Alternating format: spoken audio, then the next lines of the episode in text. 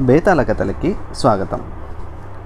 ఎనిమిదవ సాలభంజిక సుందరవల్లి చెప్పిన కథ. ఉజ్జయినిలో తిప్పడు అనే క్షురకుడు ఉండేవాడు.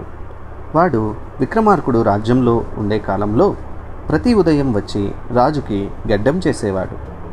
వాడికి కొన్ని ఇంద్రజాల విద్యలు వచ్చు. క్షురకర్మ చేసే సమయంలో తన విద్యలను ప్రదర్శించి రాజుని సంతోషపెట్టేవాడు. వాడు చేసే సేవకి సంతోషించి విక్రముడు వాడికి పరకాయ ప్రవేశ విద్య ఉపదేశించాడు.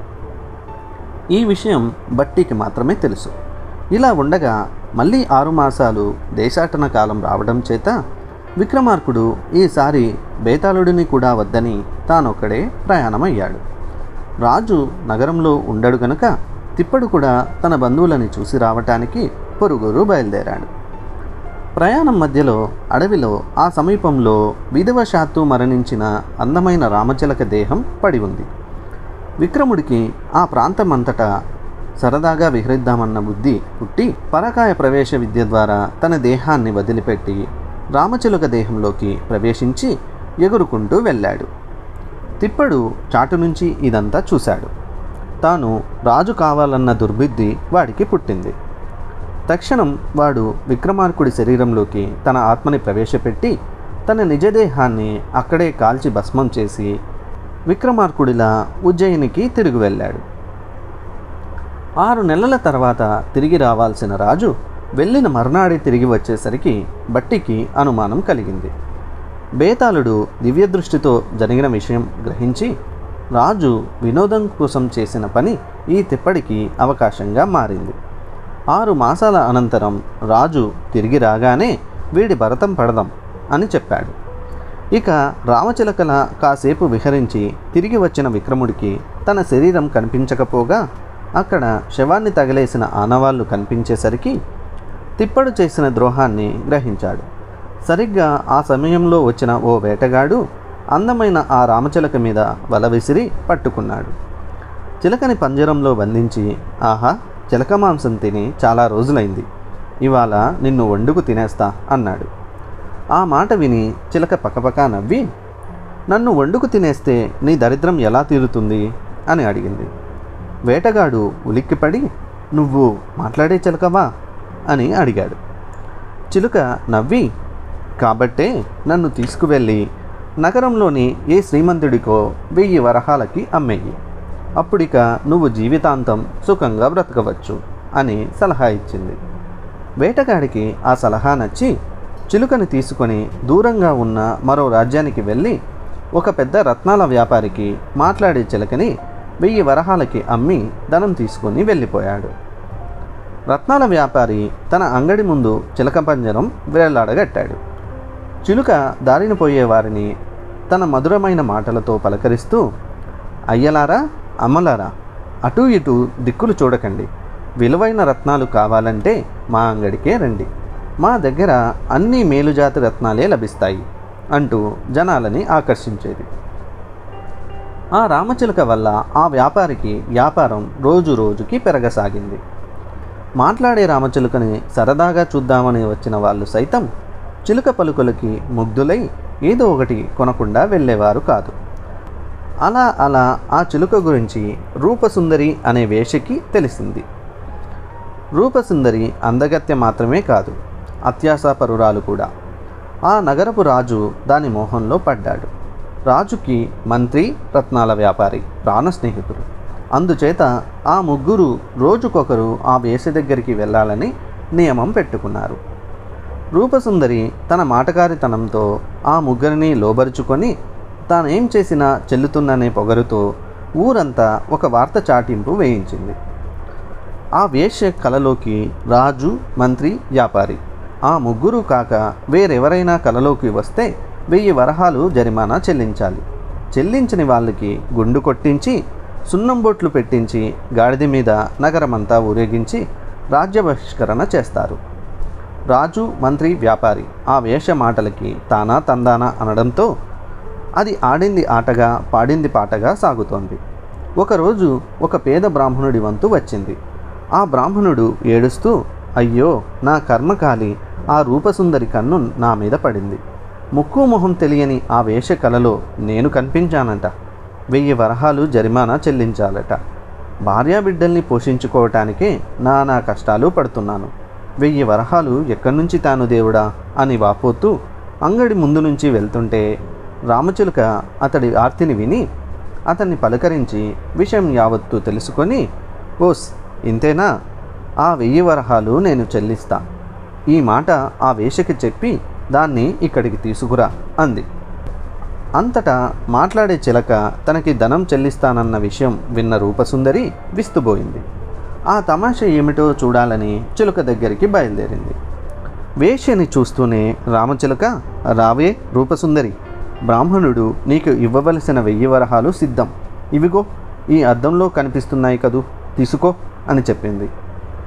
రూపసుందరి అద్దంలోని ప్రతిబింబం వైపు అద్దానికి ఎదురుగా పెట్టిన వరహాల వైపు మార్చి మార్చి చూస్తూ అద్దంలో వరహాలు ఎలా చేతికొస్తాయి? అని అడిగింది. చిలుక నవ్వి నీ కలలో కనిపించిన వాడు అద్దంలో కాక ఇంకెలా చెల్లిస్తాడమ్మా? అని పరిహసించింది. ఆ మాటకి చుట్టూ ఉన్నవాళ్ళు గొల్లున నవ్వారు. వ్యాపారి చిలుకని స్వయంగా తీసుకువెళ్ళి రూపసుందరికి బహుకరించాడు.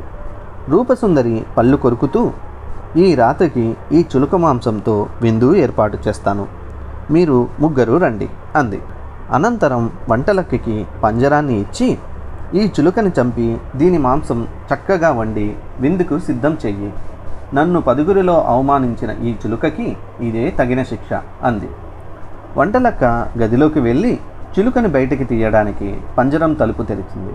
మరుక్షణం చిలుక ముక్కుతో దాని చేతుల మీద పొడిచి బయటకి తుర్రున ఎగిరిపోయింది.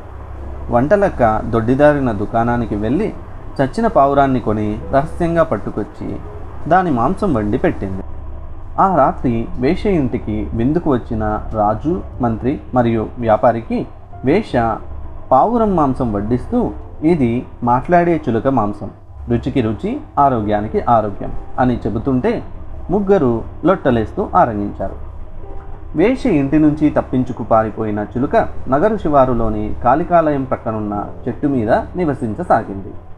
ఆ నలుగురు దుష్టులకి తగిన శాస్తి చేసి ఆ రాజ్య ప్రజలని కాపాడాలని భావించింది ఆ చిలుక ఒకరోజు కాళికాలయం భక్తులతో కిటకిటలాడుతున్న సమయంలో అమ్మవారి విగ్రహం నుంచి రూపసుందరి రాలేదా అని వినిపించింది. ఆలయంలో అంతమంది భక్తులుండగా అమ్మవారు ఒక వేష గురించి అడిగేసరికి అందరికీ ఆశ్చర్యమేసింది. పూజారి చప్పున భయభక్తులతో చేతులు జోడించి అమ్మ తమరు అడిగిన రూపసుందరి ఒక వేశ్య అని చెప్పాడు. అప్పుడు అమ్మవారు రూపసుందరిని పిలుచుకురండి అని ఆజ్ఞాపించింది. అమ్మవారి వాక్కు క్షణాల్లో ఊరు ఊరంతా వ్యాపించింది. తననే అమ్మవారు ఆహ్వానించేసరికి తన అదృష్టానికి పొంగిపోయింది రూపసుందరి. ఆమె తక్షణం పల్లకీలో అమ్మవారి ఆలయానికి బయలుదేరింది. ఆ వింత ఏమిటో కల్లారా చూద్దామని రాజు మంత్రి వ్యాపారి కూడా ఆమెని అనుసరించారు. రూపసుందరి ఆలయానికి వచ్చి భక్తితో నమస్కరించి అమ్మా రూపసుందరిని వచ్చాను అంది. ఓసి నీ పూర్వజన్మ దుష్కృతం వల్ల ఈ జన్మలో వేష్యగా జన్మించావు. ఆ కర్మపాపం నేటితో తీరిపోయింది. గత జన్మలో నా భక్తురాలివైన నిన్ను ఈ జన్మలో బొందితో స్వర్గానికి పంపుదామని నిశ్చయించాను. కానీ ఈ జన్మ పాపాలు అవి పరిహారమైతే గాని నువ్వు స్వర్గదారం దాటలేవు. సంపద మీద వ్యామోహం వదిలించుకో. నీవు సంపాదించిందంతా దానధర్మాలు చేసేయి. ఈ దేహం మీద రాగద్వేషాలు వదులుకో. అందుకు గుర్తుగా గుండు కొట్టించుకొని సున్నబొట్లు పెట్టించుకొని మెడలో చెప్పుల దండ ధరించి గాడిద మీద ఊరేగుతూ రేపు ఉదయమే నా సన్నిధికి రా. నిన్ను బొందితో స్వర్గానికి పంపిస్తా. ఓసి స్వర్గంలో నాలుగు స్థానాలు ఖాళీ అయ్యాయి. నీ వాళ్ళు మరో ముగ్గురు ఎవరైనా ఉంటే చెప్పు. నీతో పాటు వాళ్ళని పంపిస్తా అంది. రాజు మంత్రి మరియు వ్యాపారి చప్పున ముందుకొచ్చి మేము సిద్ధంగా ఉన్నాం తల్లి మమ్మల్ని పంపించు. నలుగురం ఒకే చోట ఏడుస్తాం అన్నారు. అమ్మవారు సరే మీరు కూడా రూపసుందరిలాగే అన్నీ వదిలించుకొని ఊరేగింపుగా రండి అని పలికింది. ఆ వెంటనే నలుగురు తిరిగి వెళ్ళి తమ తమ సంపదనంతా పేదాసాదలకి దానం చేశారు. రాజు మంత్రి తమ అధికారాలను ఇద్దరు ప్రజాసేవకులకు కట్టబెట్టారు. వ్యాపారి తన వ్యాపారాన్ని వదిలేశాడు. ఆ మరునాడు నలుగురు గుండ్లు గీయించుకొని చినగను దుస్తులు ధరించి సున్నపు బొట్లు పెట్టించుకొని చెప్పుల దండలయించుకొని గాడిదల మీద ఊరేగుతూ అమ్మవారి ఆలయానికి వెళ్ళారు. వచ్చేసాం తల్లి అన్నారు నలుగురు ఏకకంఠంతో. అప్పుడు అమ్మవారు సరే ఆలయం పక్కనున్న చెట్టు చిటారు కొమ్మకి నాలుగు ఉట్లు వేలాడుతున్నాయి. ఎగిరి వాటిని అందుకోండి. అందుకున్న వారి ఉట్టి విమానంలా మారి స్వర్గానికి తీసుకుపోతుంది. సమయం మించిపోతోంది. ఎగరండి ఉట్టి అందుకోండి అని చెప్పింది. నలుగురు చెట్టు క్రిందకి పరిగెత్తుకెళ్ళి ఉట్లు అందుకోవడానికి పైకి ఎగరసాగారు. ఎగిరెగిరి కింద పడుతున్నారే కానీ ఉట్టి అందడం లేదు. పదే పదే ఎగిరెగిరి దెబ్బలు తగిలి భంగపడ్డ రూపసుందరి ఏడుపు గొంతుతో తల్లి ఎంత ఎగిరినా ఉట్టి అందడం లేదు ఇప్పుడు ఎలా అని అడిగింది. మిగిలిన కథ ఏంటో తరువాయి భాగంలో తెలుసుకుందాం.